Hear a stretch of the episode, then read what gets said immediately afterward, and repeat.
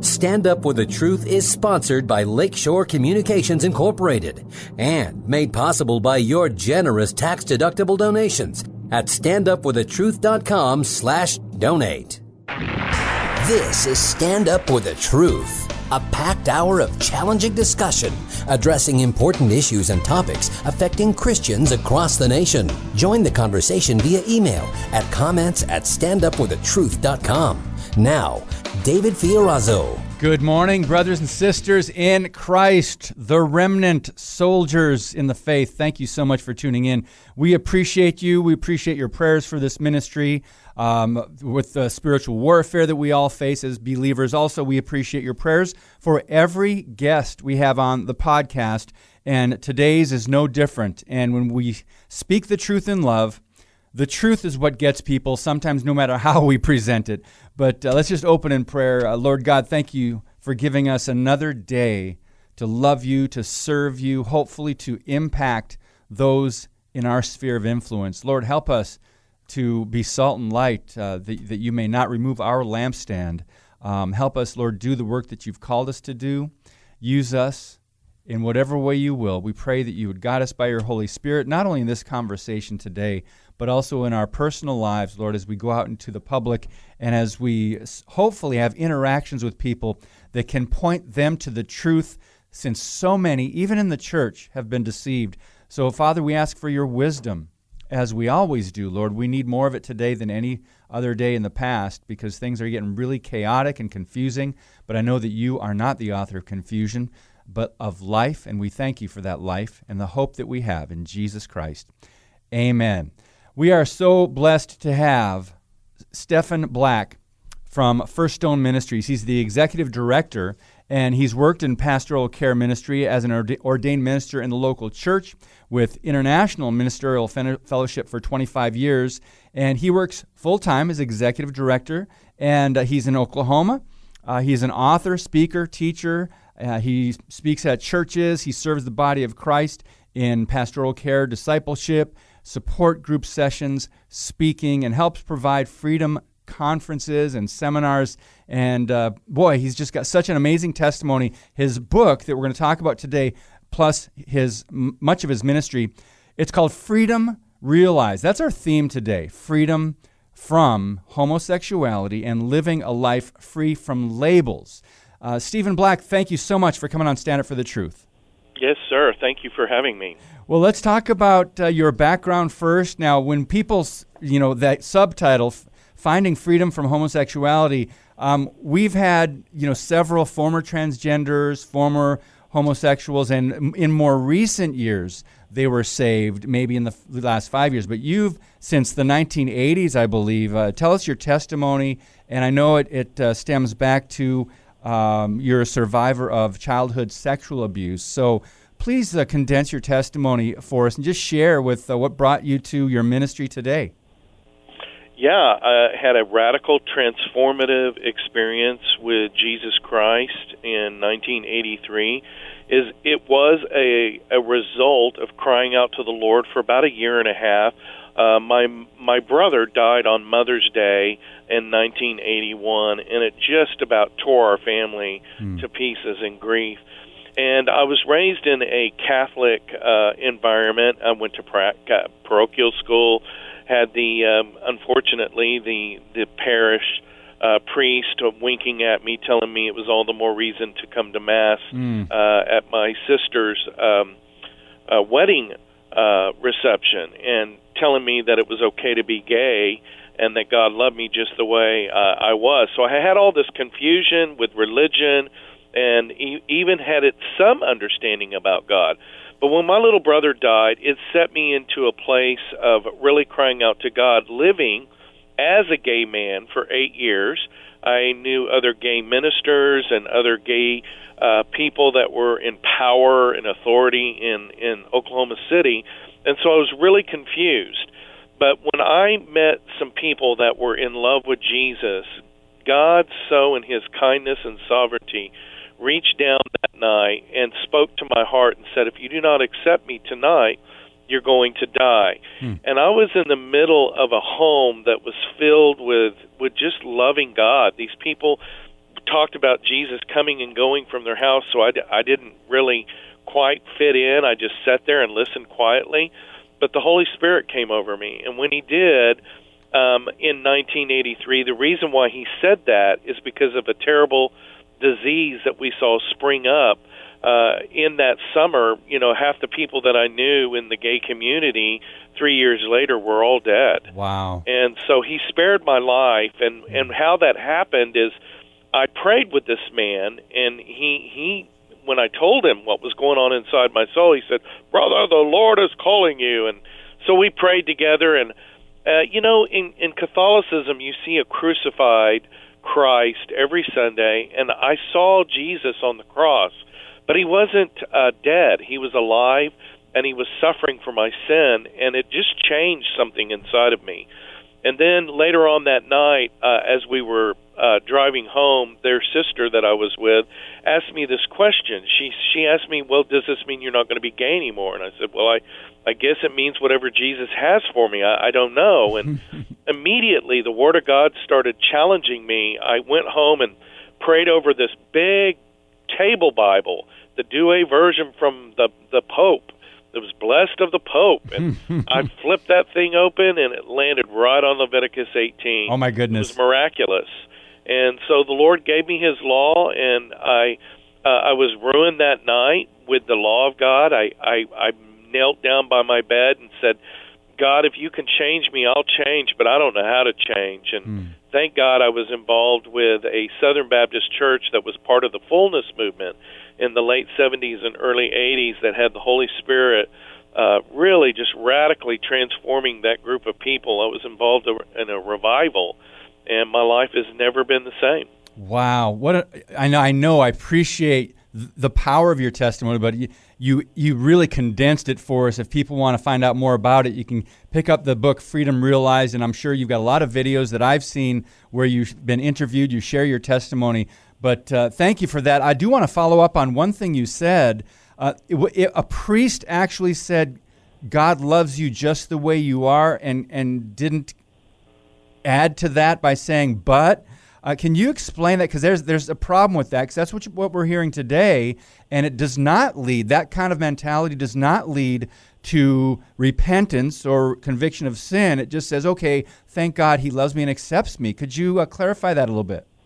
Sure. Well, that particular priest at the time was actually living a dual lifestyle of homosexuality himself. Oh, uh, okay. uh, later on, I saw him out in the gay bars. Mm. Um, but um, you know, there is this mentality now that you can take on the American psychological, what we call the orientation narrative or the orientation construct, and that is this idea that these feelings, these appetites, these desires, which the Bible calls unnatural, they're calling orientation and they're legitimizing LGBTQ behavior. And you even have this now in mainline evangelical Christendom that is they're calling for this to be recognized as a sexual minority group. Mark Yarhouse coined that term term with D.A. Carson with the Gospel Coalition. Hmm. And so this is permeated at the highest levels of Christianity and the Southern Baptist, the Presbyterian Church of America.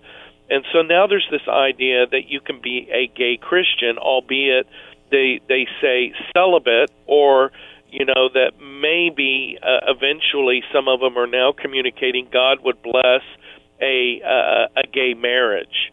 And so there's this erosion that is taking place in evangelical Christendom based upon kind of a hyper grace and antinomianism theology that's mixed with the American Psychological Association of Orientation. So you put those things together, which even in their paper they're saying, well, you know, orientation rarely changes, so we just need to accept these people in the church that they're going to just be gay Christians. And so that's what we have today and they're they're truncating the power of the gospel of Jesus. They're truncating the the the the very words of our Lord yes. and what Paul said to Timothy that they have a, a God they have a kind of a religion say they have godliness, but they don't have the power of transformation. And it's really unfortunate because I think there's some really well meaning, even kind people that are involved in what I can only say is a very bad theology at the very minimum and really at the very extreme it's heretical mm. and because they're they're putting the the idea of something that the lord says is detestable and they're putting it together beside the word christ and so they're coming out with this idea of lgbtq plus sign Christianity. That's right. And I think it grieves the Spirit of God. Absolutely. And uh, you mentioned the word orientation. That it is really a confusing word for a lot of people. Uh, you write in your book that same-sex attractions often begin early in life. The follow-up question would be how early, and and w- wouldn't this prove that homosexuality is innate? A great question. Well, the reality is is that these attractions or affections are not even sexual at the early age. What they are is the longing for daddy. They're mm. they're longing for father's love. They're longing for father in both male and female homosexuality or same-sex attraction to bring stability in their gender identity. And there's a huge gap usually when we uh, minister to people. It was true in my story. It's true And most of the men. I've been doing this now for 30 years, wow. full time in pastoral care, unpacking people's history. And honestly, I don't think I've ever met anyone that didn't have some form of a deficit relating with their same sex parent.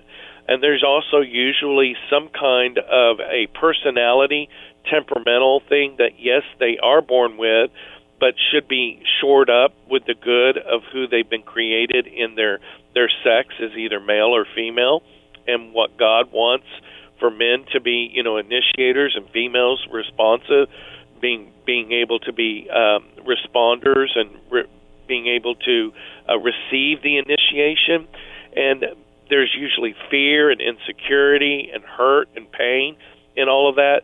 So you have these children that are confused and they have longing. Um, you know, like I did. Uh, my dad was out of the picture for the first six years.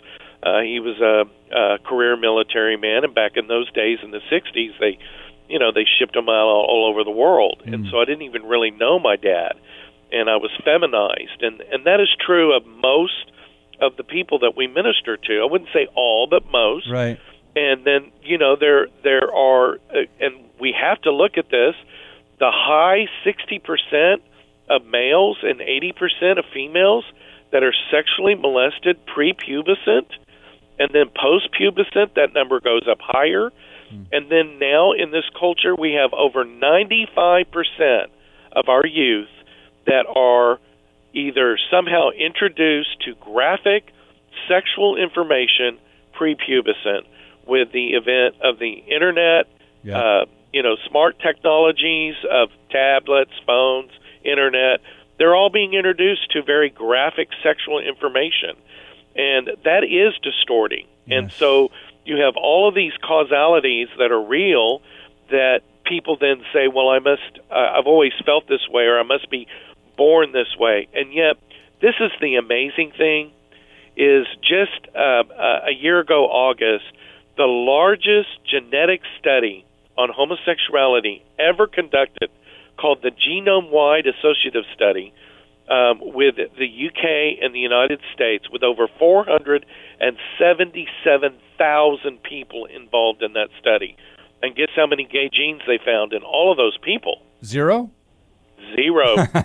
That's because there is no DNA or genetic disposition to homosexual behavior. Amen. It is a learned environmental uh, behavioral uh, uh, situation where people grow up in that, based upon yes, some having temperaments and personalities that can bend towards you know having that same sex attraction. So, Stephen, what I'm hearing you say is people like Lady Gaga, and I think she's got a song called "Born That Way," and yeah. others in our culture, including the the public schools, the government-run schools, for the most part, in their radicalized sexual uh, or health education, whatever they want to label it, that is deception at best and a lie at worst, is what you're saying about being born gay. Oh, absolutely. It is a very uh, filled with propaganda, and that comes squarely uh, from two really major sources, which is the American Psychological Association and the Human Rights Campaign, which is the biggest gay lobby yeah. in the world. Yep.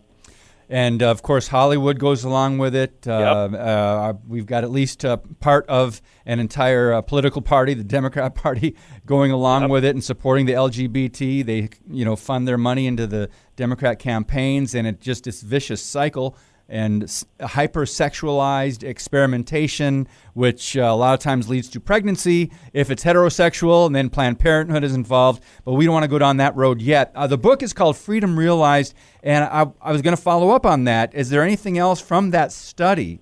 You can uh, share with our listeners. That is, like you said, the largest study ever conducted on the issue, and we, of course, don't hear about that in the media. Well, what's great is that you know that study just confirms what has already been done with the Atlantis Journal, uh, with Dr. McHugh's study, and then there was also uh, the Santorum study, uh, uh, Santero study, and then which actually was ex- very much like what First Stone did in a survey of 25 years of client folders, which revealed about 70%, more than 70% of people that gave at least one year of their life to biblical counseling and pastoral care and support group started living a life free from anything connected to LGBTQ, freed from any kind of labels, and lived a surrendered life to Christ. And so that's our 25 years of experience. Um, and then, so these other studies are just confirming what we already knew. So, how do they justify uh, let's just say in the, in the church, those who say, "Well, I'm I'm a gay Christian, or I'm a Christian, but I'm still gay. I just I'm celibate, but I'm still gay." How do they justify this um, when not only, of course, it goes against the Bible, but it goes against this very important study, one the largest one ever conducted? Well, what they do is they they put their experiences and their feelings and their desires and and and I'll be the first to admit, you know, in overcoming uh, for some of these people who have lived, you know, gay identified for decades, um, it is going to be very difficult. As a matter of fact, most of them probably will struggle to the day they die. And mm. so they hear that, and then you got these fallen leaders, right? You've got the Exodus leaders, you've got, um, you know, other uh, Catholic and and Episcopal uh, leaders that have all come out as gay, and and you've got Alan Chambers saying that it doesn't work, and so the gay media and some of these fallen leaders have now produced a lot of propaganda, like Boy Erased and some of these other movies, and mm-hmm. they're they're telling people that the based upon the failure rate of these so-called leaders who when you look at their history, and I actually know some of these people. Hmm. And you find out that they never gave up their porn use, they never gave up their fantasy. In other words, they were secretly sinning. Hmm. And of course, you can't be an alcoholic and continue to, you know, take sips all along the way. You're going to fall back, and that's exactly what we see in these people that say it doesn't work and that you're born this way is they don't have a real, genuine, surrendered, devoted life to Jesus Christ. And so they have to prop up this gay Christianity uh, narrative and, and ide- ideology because they want people to be sympathetic to their struggle to the place where sin is being dumbed down in the church. That's right. And and so they're just kind of you know you just need to accept the fact that we're queer in here. Those are their words. Mm-hmm. And uh, and that's that is what's going on. It is an erosion. Uh, pastors and leaders have been now beat down for over 20 years of being called a homophobe, bigot, unkind, unloving, the very antithesis of, of the exact opposite of what a Christian is about. And so, you know, if they're not equipped to understand how to minister, they kind of go, well, no, no, you know, uh, I, I'm not that way. We're here. Let's let's be loving. Let's be kind. And then you have the civility movement, That's you know, right. which you're not even allowed to confront a serial pedophile rapist and call him a serial pedophile rapist because that would, you know, harsh words. That's right. And and that's where we are in the church. Mm-hmm. And a lot of these people, when you look behind the scenes, brother, they have gay identified family members. Yeah. They have tithers and people that have big money in the church that have gay identified family members. We need to talk more about that. Our guest today is Stephen Black, First Stone Ministries. We'll talk about conversion therapy and the movie In His Image, plus more from his book, Freedom Realized, when we come back on Stand Up for the Truth. Your monthly financial support of StandUpForTheTruth.com is needed and appreciated. Now, back to today's Stand Up for the Truth with David Fiorazo. Stephen Black is the director of First Stone Ministries, executive director since the year 2000. And the book he wrote a couple years ago, Freedom Realized Finding Freedom from Homosexuality and Living a Life Free from Labels. Before we go on to the next topics, I would love for you to unpack this quote from you. Uh, you say, when anyone engages in sexual immorality, it physically changes brain structure, not the other way around. Please explain that.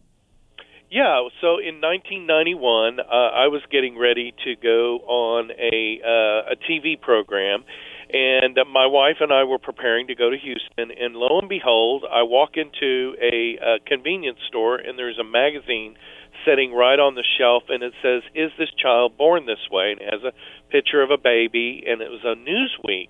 And what it was was Simon LeVay's report that showed that he had found that there was all of these um, uh, cadavers with hypothalamus glands that they had pulled out of the these uh, homosexual practicing homosexuals' minds, and found that their hypothalamus glands were altered, changed. Well, that set me on a prayer, uh, and am really kind of saying, Lord, I need something from Your Word, and He gave me First Corinthians six eighteen that says, "Flee from sexual immorality." All other sin is committed outside the body, but sexual immorality is a sin against your own body. And I knew intrinsically in 1991 that God was showing me that even from His Word, that our behavior, our sinful behavior, can and does physically alter our brain. Hmm. Now, what is amazing is just in the last 10 years, they started doing these brain scans. And now we know conclusively that pornography use, uh, that the, those who are addicted to pornography have the uh, the brain damage of like a crack cocaine addict. And so now we know that the brain, the firing of the brain, and the neural pathways of the brain are physically altered by what you are allowing in your senses, by what you allow your body to go through. Now, how much more so if pornography can make your brain look like a crack cocaine addict? How much more so if you're engaging in anal and oral and perverse sexual behavior? Of mm-hmm. course, it's changing the brain. Yes. And so then later on, Simon LeVay said, yeah, you know, that wasn't a great study and it didn't really prove that there was a genetic link to homosexuality. But ironically, that's when everyone in Hollywood in 1991 started saying, you're born this way, baby. And that is, is that it was based upon fraudulent and terrible science from Simon LeVay and now we know that actually the rest of the story is most of those guys died from HIV, AIDS, and were practicing homosexuals. Of course, their brain structures changed Yes, absolutely. based upon their behavior. Thank you for clarifying that because, boy, did that uh, lie really take our culture by storm. Um, let's move on to your a survey you did. Uh, First Stone Ministries did a survey report. It was started because of false claims made by gay activists that no one really finds freedom from homosexuality. And of course, that's a lie. Um, I'm looking at uh, uh, this page full of statistics, uh, Stephen. If you would just go through a couple of them, including the fact that, um, according to this uh, research, 92% of those who came to First Stone uh, to receive ministry for themselves and who participated for at least one year ended up declaring themselves to be devoted Christians after receiving ministry help. Now, this would kind of go against the uh, conversion therapy uh, controversy. Would you please explain more of these findings? Yeah, well, so what you have are are people Uh, it's a big mix, and and you know if you did this with AA or NA or you know any of these other you know 12 step groups, you know you would look at and go, well those those groups are very successful with 33 to 50 percent success rates, right? um, and and yet these gay activists have you know maligned the public with the lies that um, you know that somehow this doesn't work because you had a fallen leader, Alan Chambers, who was the president of Exodus, and his mentor and pastor, Clark Whitten, come out with antinomianism and the APA narrative. And they basically communicated to the world, and I mean repeatedly, which is used in gay propaganda hmm. media, which is 99% don't change. So what ended up happening is I knew I was actually serving as the chairman of the ministry council when all that went down. Yours truly is the one that did the Matthew 18 process with getting others with confronting Alan Chambers and the people that were actually propagating this message.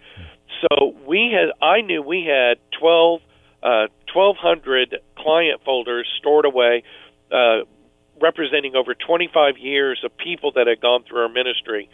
So what we did is we contacted as many as we could, which was about 500, and out of that 500, 185 filled out a very thorough report, and that's called the First Stone Ministries Effectiveness Survey. And in that report, I mean, some of the amazing stats that came out. I mean, my statistician told me that if I had 50 people fill it out, I would know what the numbers were. And I was like, no way, I need at least 200. Well, I got it, the 185, and the numbers came in from the first hundred did not shift one or two points on everything with the, the conclusion of the of study. So the statistician was right, and uh, and so then you have all these people that come to our ministry, and about 92 to 88 percent, depending on the question and how it was asked, considered themselves to be completely sexually addicted when they came to our ministry. Hmm. And then after receiving our ministry services, most of them, the majority, over 70%, after a few years of really dealing with their stuff, right, in pastoral care and support group, considered themselves free from homosexuality and sexual sin and brokenness. Wow. That's amazing. Those those kinds of numbers you don't even have in AA or NA. Unheard of. I mean, from what I've read uh, up on this too, your numbers are extremely high, and of course, I'm sure um, the media really won't uh, touch these studies or these numbers because, of course, they don't agree with uh, the worldview, the Christian worldview. Um, but is there anything you can share with us about the confusion about conversion therapy? We hear a lot of pushes to ban conversion therapy. And I think a, a lot of the reasons are that it's based on lies, that it actually hurts people instead of helps them. Yeah, it it really is. It's it's ironic how many of the people that testify. I actually know these people like Sam Brinton and Matthew Shruka and some of these others, and they will go and literally lie in these committees We've caught them in lie after lie after lie. Hmm. And they will say that they've been harmed, that they've been tortured. But interesting when you say, okay, now who was your therapist? Because we on our side do not advocate any of that kind of behavior. And so what they communicate is that these ministries and that these uh, therapists are somehow, you know, shocking these people or using some kind of IV drip or, you know, pornography use nobody practices any of that kind of behavior. Electroshock therapy can only be carried out by a medical doctor in usually a psych institution. And it is very rarely used, so nobody in conversion therapy, what they call it, which is would be good counseling and good therapeutic models of talk therapy, uses any of the things that they they propagate. Wow. And then they put like even this Boy Erase movie, John Smid, who I know, you know, even in confronting John, it's like John, those things didn't happen that were in the movie, and he's and hit, these are his words. He's saying, "Well, I know it, but it tells a great story, doesn't it?" Oh my goodness! And it's like, wow. So they know it's propaganda, and so they're trying to bend the minds of people that somehow that the gospel, especially the ministries that use the power of the Word of God in prayer and really, uh, uh, you know, unpacking the grief, the sorrow that needs inner healing in the soul.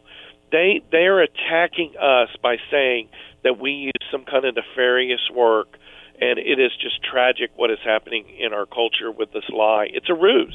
Yes. Conversion therapy, that term isn't even used by anyone. Yep, and it's amazing how they they can't fight the truth.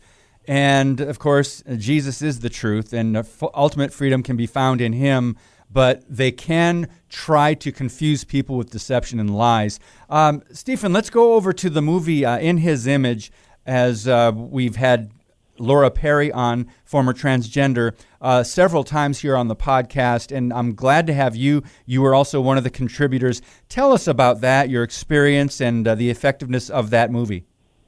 Well, it, it, it, uh, thank you for that question because I have had such a great joy in my life working with the American Family uh, Studios mm-hmm. group.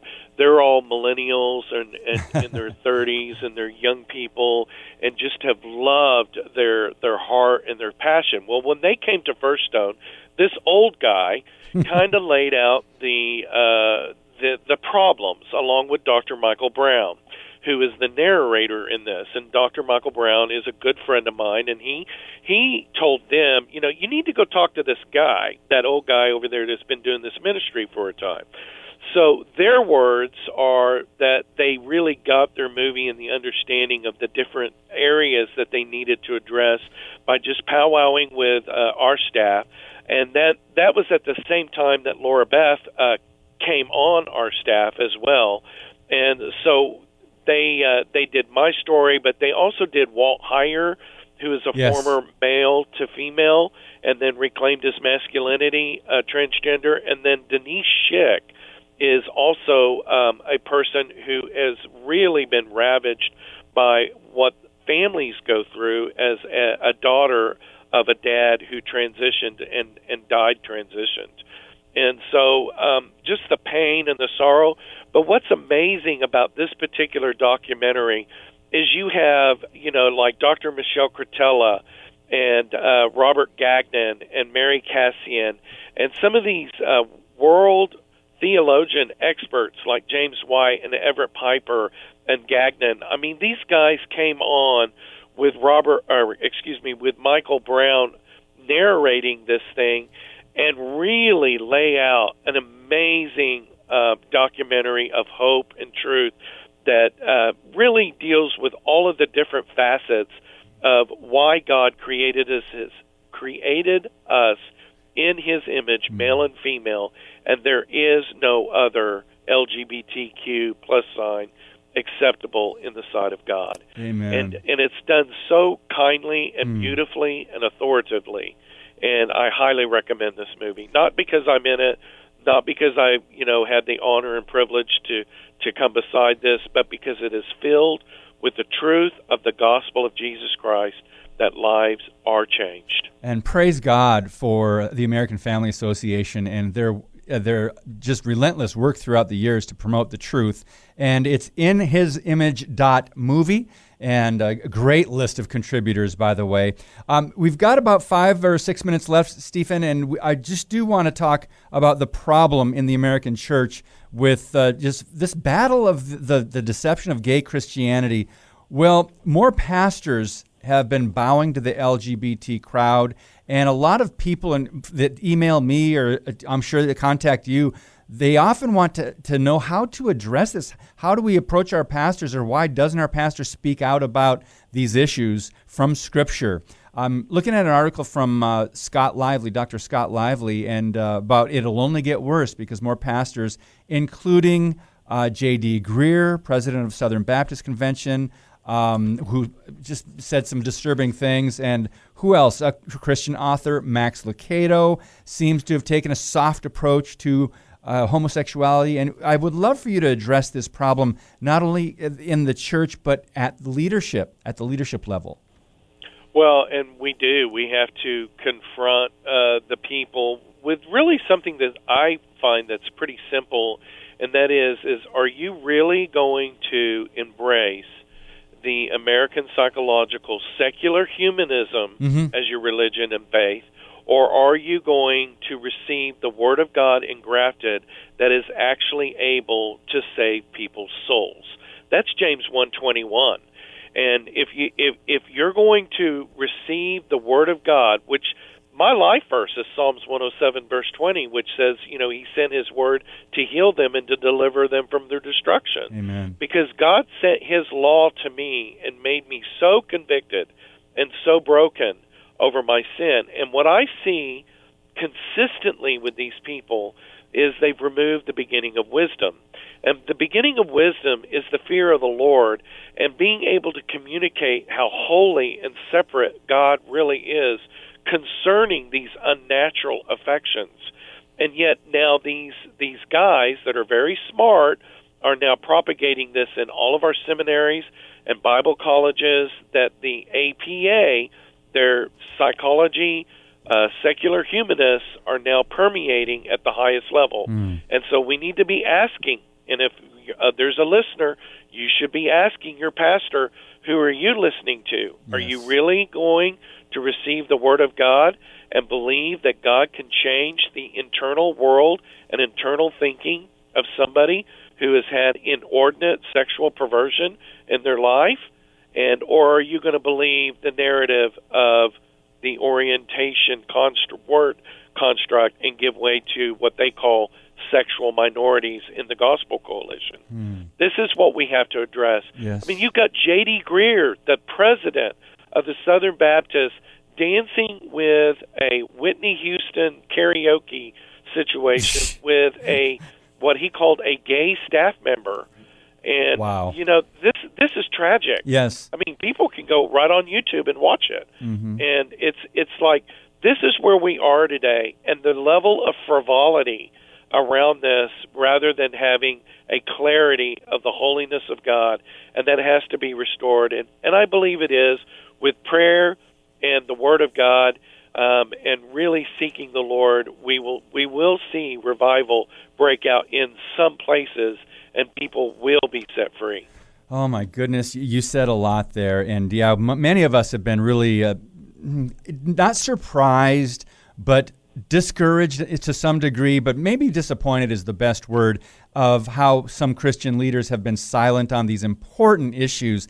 And when you're silent, when people are being bombarded by deception and the lies that would go against God's word out in our culture, throughout our culture, in every major institution, um, we don't have a lot of truth being exposed if the leaders aren't doing it, if they're not equipping the saints. Um, uh, Stephen, we would love to have you back because we barely touched on uh, some of the chapters, really important chapters in your book, Freedom Realized. And uh, I don't want to put you on the spot, but hopefully we can have you back another time. But uh, to, to wrap up, sir, uh, how can people find out more uh, about First Stone Ministries and what's the best way to get a hold of you and your book? Well, um, First Stone is ha- has its own website, so First Stone, and First is all spelled out, firststone.org. And then the book has its own website, which is freedomrealized.org. And I have a blog out there, stephenblack.org. And, you know, I'd like to, to remind people that, you know, a Bonhoeffer quote I love silence in the face of evil is itself evil. Amen. God will not hold us guiltless. Not to speak is to to speak. Not to act is to act. And so we have got to be people that act and speak boldly the truth, which is love. Oh, you had me at Dietrich Bonhoeffer. Stephen Black, thank you so much for your time today, sir. God bless you and your work at First Stone Ministries. And uh, we'll hopefully, Lord willing, we'll talk to you again soon. Absolutely. Thank you, sir. Thank you. All right, when we come back, more from the American Family Association. They say the left has declared open season on Christians and conservatives. We'll talk about what they're saying out there, which really should be concerning. And uh, we'll get into a few recent articles on Stand Up for the Truth in just a minute. Thank you for listening and sharing today's show via standupforthetruth.com slash podcast. Now, back to Stand Up For The Truth. Here's David Fiorazo. Okay, before we get into some of these uh, topics and this information the AFA put out and a few disturbing articles, including Maxine Waters, um, just her language, uh, just very for inciting violence, very disappointing, and the media doesn't call that out. But anyway, um, I would need you to pray for our producer, uh, Travis. He's uh, our newer producer here at Stand Up for the Truth. He's been here for a couple months, and he's in the hospital. Uh, we don't know what uh, he's in the hospital for, but he just sent a quick text out at like four in the morning today. And I would just love for you guys to pray for Travis and for healing, for God to give the doctors uh, wisdom, whatever treatment he's getting, and of course, God's protection over him in the name of Jesus. So thanks for your prayers for that. Also, Julaine Appling, uh, God willing, she will be with us Friday here on the podcast. But two and a half years ago, she went uh, through radiation for treating of a rare cancer in her left shoulder. Well, uh, she gets an MRI and a CT scan every four to six months. And each time she goes in, they say she needs surgery. So the surgery would remove a bone in her shoulder that cannot be replaced with anything, and that would obviously drastically reduce her mobility in her shoulder. Um, so she's going to Mayo Clinic today or tomorrow for a second opinion. So pray for Julaine Appling, Wisconsin Family Council, um, and she just does so much great work and for the kingdom and for uh, the state. So please pray for her as well. Now, uh, we didn't go through our uh, lists of resources. We've got over 150 now. That's on standupforthetruth.com for you to get helpful, truthful information. We want to just go through the T's. We've been going through the alphabet. Now we're on the letter T. Technocracy News. We highly recommend Patrick Wood. Also, The Times of Israel. Todd Friel, Wretched Radio. Town Hall, Truth for a New Generation, Alex McFarland, Tucker Carlson, VCY, we're going to the V's now, VCY America and Voice of the Martyrs. So only two in the V's. And we'll uh, get to the next letter um, tomorrow, God willing. Um, so here's what the American Family Association said. I got so many papers here. I believe in the coming months and years, they're going to be difficult and often disheartening for Christians because radical leftists are firmly in charge of our national political institutions and have declared open season on Christians and conservatives. Consider these comments from some well known, influential Democrats or progressives. Uh, and you may have heard these, but I just want to set up this article talking about Maxine Waters and her recent comments that are just completely irresponsible. Reza Aslan, a scholar, and uh, he writes for politics in the mainstream media, and he said that all supporters of former President Donald Trump are, by definition, white nationalist terror supporters, and this evil, racist scourge must be eradicated from society. Did you hear what I said? He's a prominent writer, a political writer for the mainstream media, and he said all supporters of former President Donald Trump are, by definition, white nationalists that's guilt by association. If you vote Republican or if you voted for Trump, you are now a terror supporter, and this evil, racist scourge must be eradicated from society. Next, the Washington Compost. I mean, the Post. By the way, I recommend Washington Times. I also recommend Washington Examiner, but ignore or delete the Post. Their editor, Eugene Robinson, said on MSNBC I think they're still around, that millions of Americans who supported Donald Trump were like members of a cult who need to be deprogrammed. Next, a CNN analyst, Max Boot, said a global affairs analyst, uh, he's a columnist also for the Washington Post, he writes for them. He said cable companies like Comcast should treat Fox News and other conservative media outlets like domestic terrorists who radicalized people and set them on a path toward violence and sedition. Of course, they're talking about the the event of the, the at the Capitol on the sixth, where almost a million citizens were there, and there were a small fraction of those who were who breached the Capitol and were obviously the rioters or the, the radicals. But they frame everybody. They frame old senior citizens with white hair. If you were at the Capitol, you're one of the radicals and you need to be dealt with. I've got a picture right here of uh, the, the Capitol that day. It's kind of a collage. It's, it's got an American flag with Trump Nation on it. These are patriotic people that were there that day to hear the president speak. They were quite a ways away from the, the Capitol when the violence started but it says CNN special report the Trump insurrection 24 hours that shook America.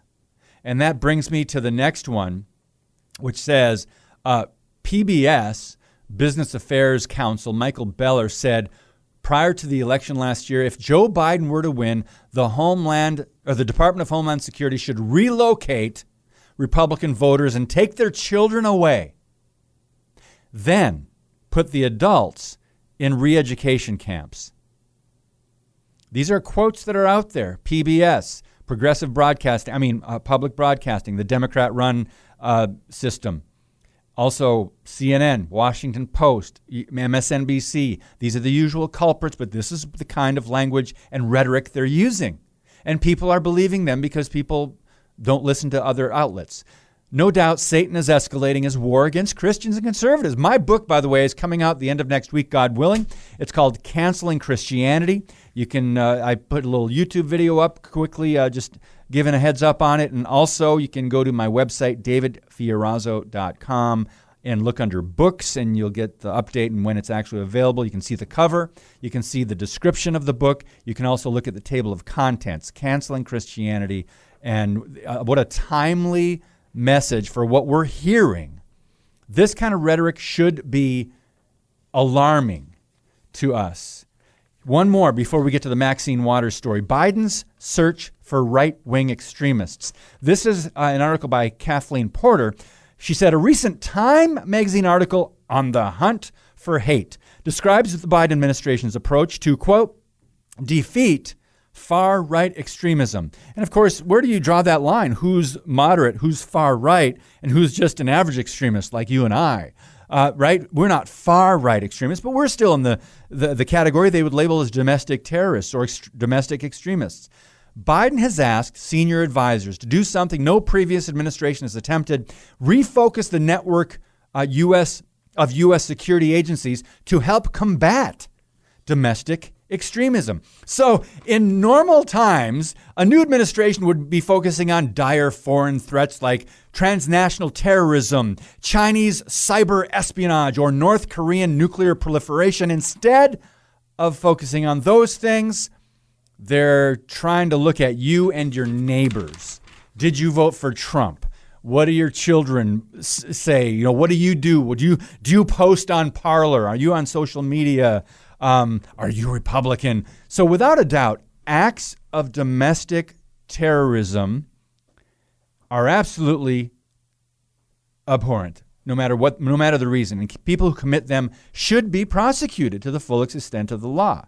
But that also includes those who are uh, breaking down and burning down buildings and and looting and rioting in streets of America, but they're not prosecuted. That's but Kamala Harris will bail them out of prison, like in uh, Minneapolis. But anyway, shifting a massive amount of U.S. national security resources to focus on America's own citizens? This should be alarming. So the Time article goes on to say far right extremism is, quote, one of the greatest domestic threats since the Civil War. Think about that. Far right extremism and how they categorize that. Who is in that category? Of extremists? Well, you and I are. If you're a Christian, you're a nationalist, especially if you voted for Donald Trump. This is dangerous, friends. This is the way it's going. Uh, the Biden administration is so blatantly focused on far right extremism. One can only assume that it's not necessarily the domestic terrorism they want to stamp out, but the ideology of those on the right. And what part of that ideology is our Christian faith? That's part of our ideology. Did you know that Bank of America worked with the FBI after the January 6th, you know, event at the state capitol to go through banking records of people who were in D.C. that day, in the region that day. They went through banking records of people. Did they ever do that last year when uh, uh, Chad, when when uh, radicals and Antifa and BLM took over a city. Remember Chaz? Wasn't that in, was that Seattle or Portland? It was Seattle. Did, did the Bank of America ever go through their records? No. So anyway, that was by uh, Kathleen Porter. Now it brings us to Maxine Waters. Should she be faced with uh, charges for jury tampering or inciting a riot? She went on records record to say um, that there should be nothing acceptable other than a guilty verdict. I'm trying to look for her direct quote here. Um, she said, if nothing happens, then we know that we've got to not only stay in the streets, but we've got to fight for justice. And I'm very hopefully, and I hope that we are going to get a verdict that will say guilty, guilty, guilty. And if we don't, we cannot go away. We've got to get more active. We've got to get more confrontational. We've got to make sure they know we mean business. End quote. So, and they're already beating up people, killing people. It's not just George Floyd who died. Remember last year there were up to four, over four dozen deaths because of the rioting, whether that be business owners, police officers, or others that were killed, civilians, last year because of Antifa, Black Lives Matter, uh, the looting and rioting justified by the Democrat Party. Senator Tem- Ted Cruz said Democrats actively are encouraging riots and violence. They want to tear us apart. Quote, we've got, we got to stay on the street. He, he quotes Waters again, uh, recorded as saying, get more, con- get more confrontational. What does that mean? If they're already, you know, beating up people, assaulting police, and are, they're already causing this damage and violence, what does get more confrontational mean? Matt Walsh says um, Maxine Waters is trying to intimidate a jury to influence the outcome of a murder trial and now there's an article at Town Hall saying Judge uh, Maxine Waters, this is the judge saying her actions may result in this trial being overturned. Keep an eye on this story, friends, and just be prepared and be in prayer. We'll let you know who our guests on are coming up on Stand Up for the Truth. Stand Up for the Truth, a ministry of Lakeshore Communications Incorporated. Keep the discussion going on social media. Stand Up WI on Facebook and Twitter.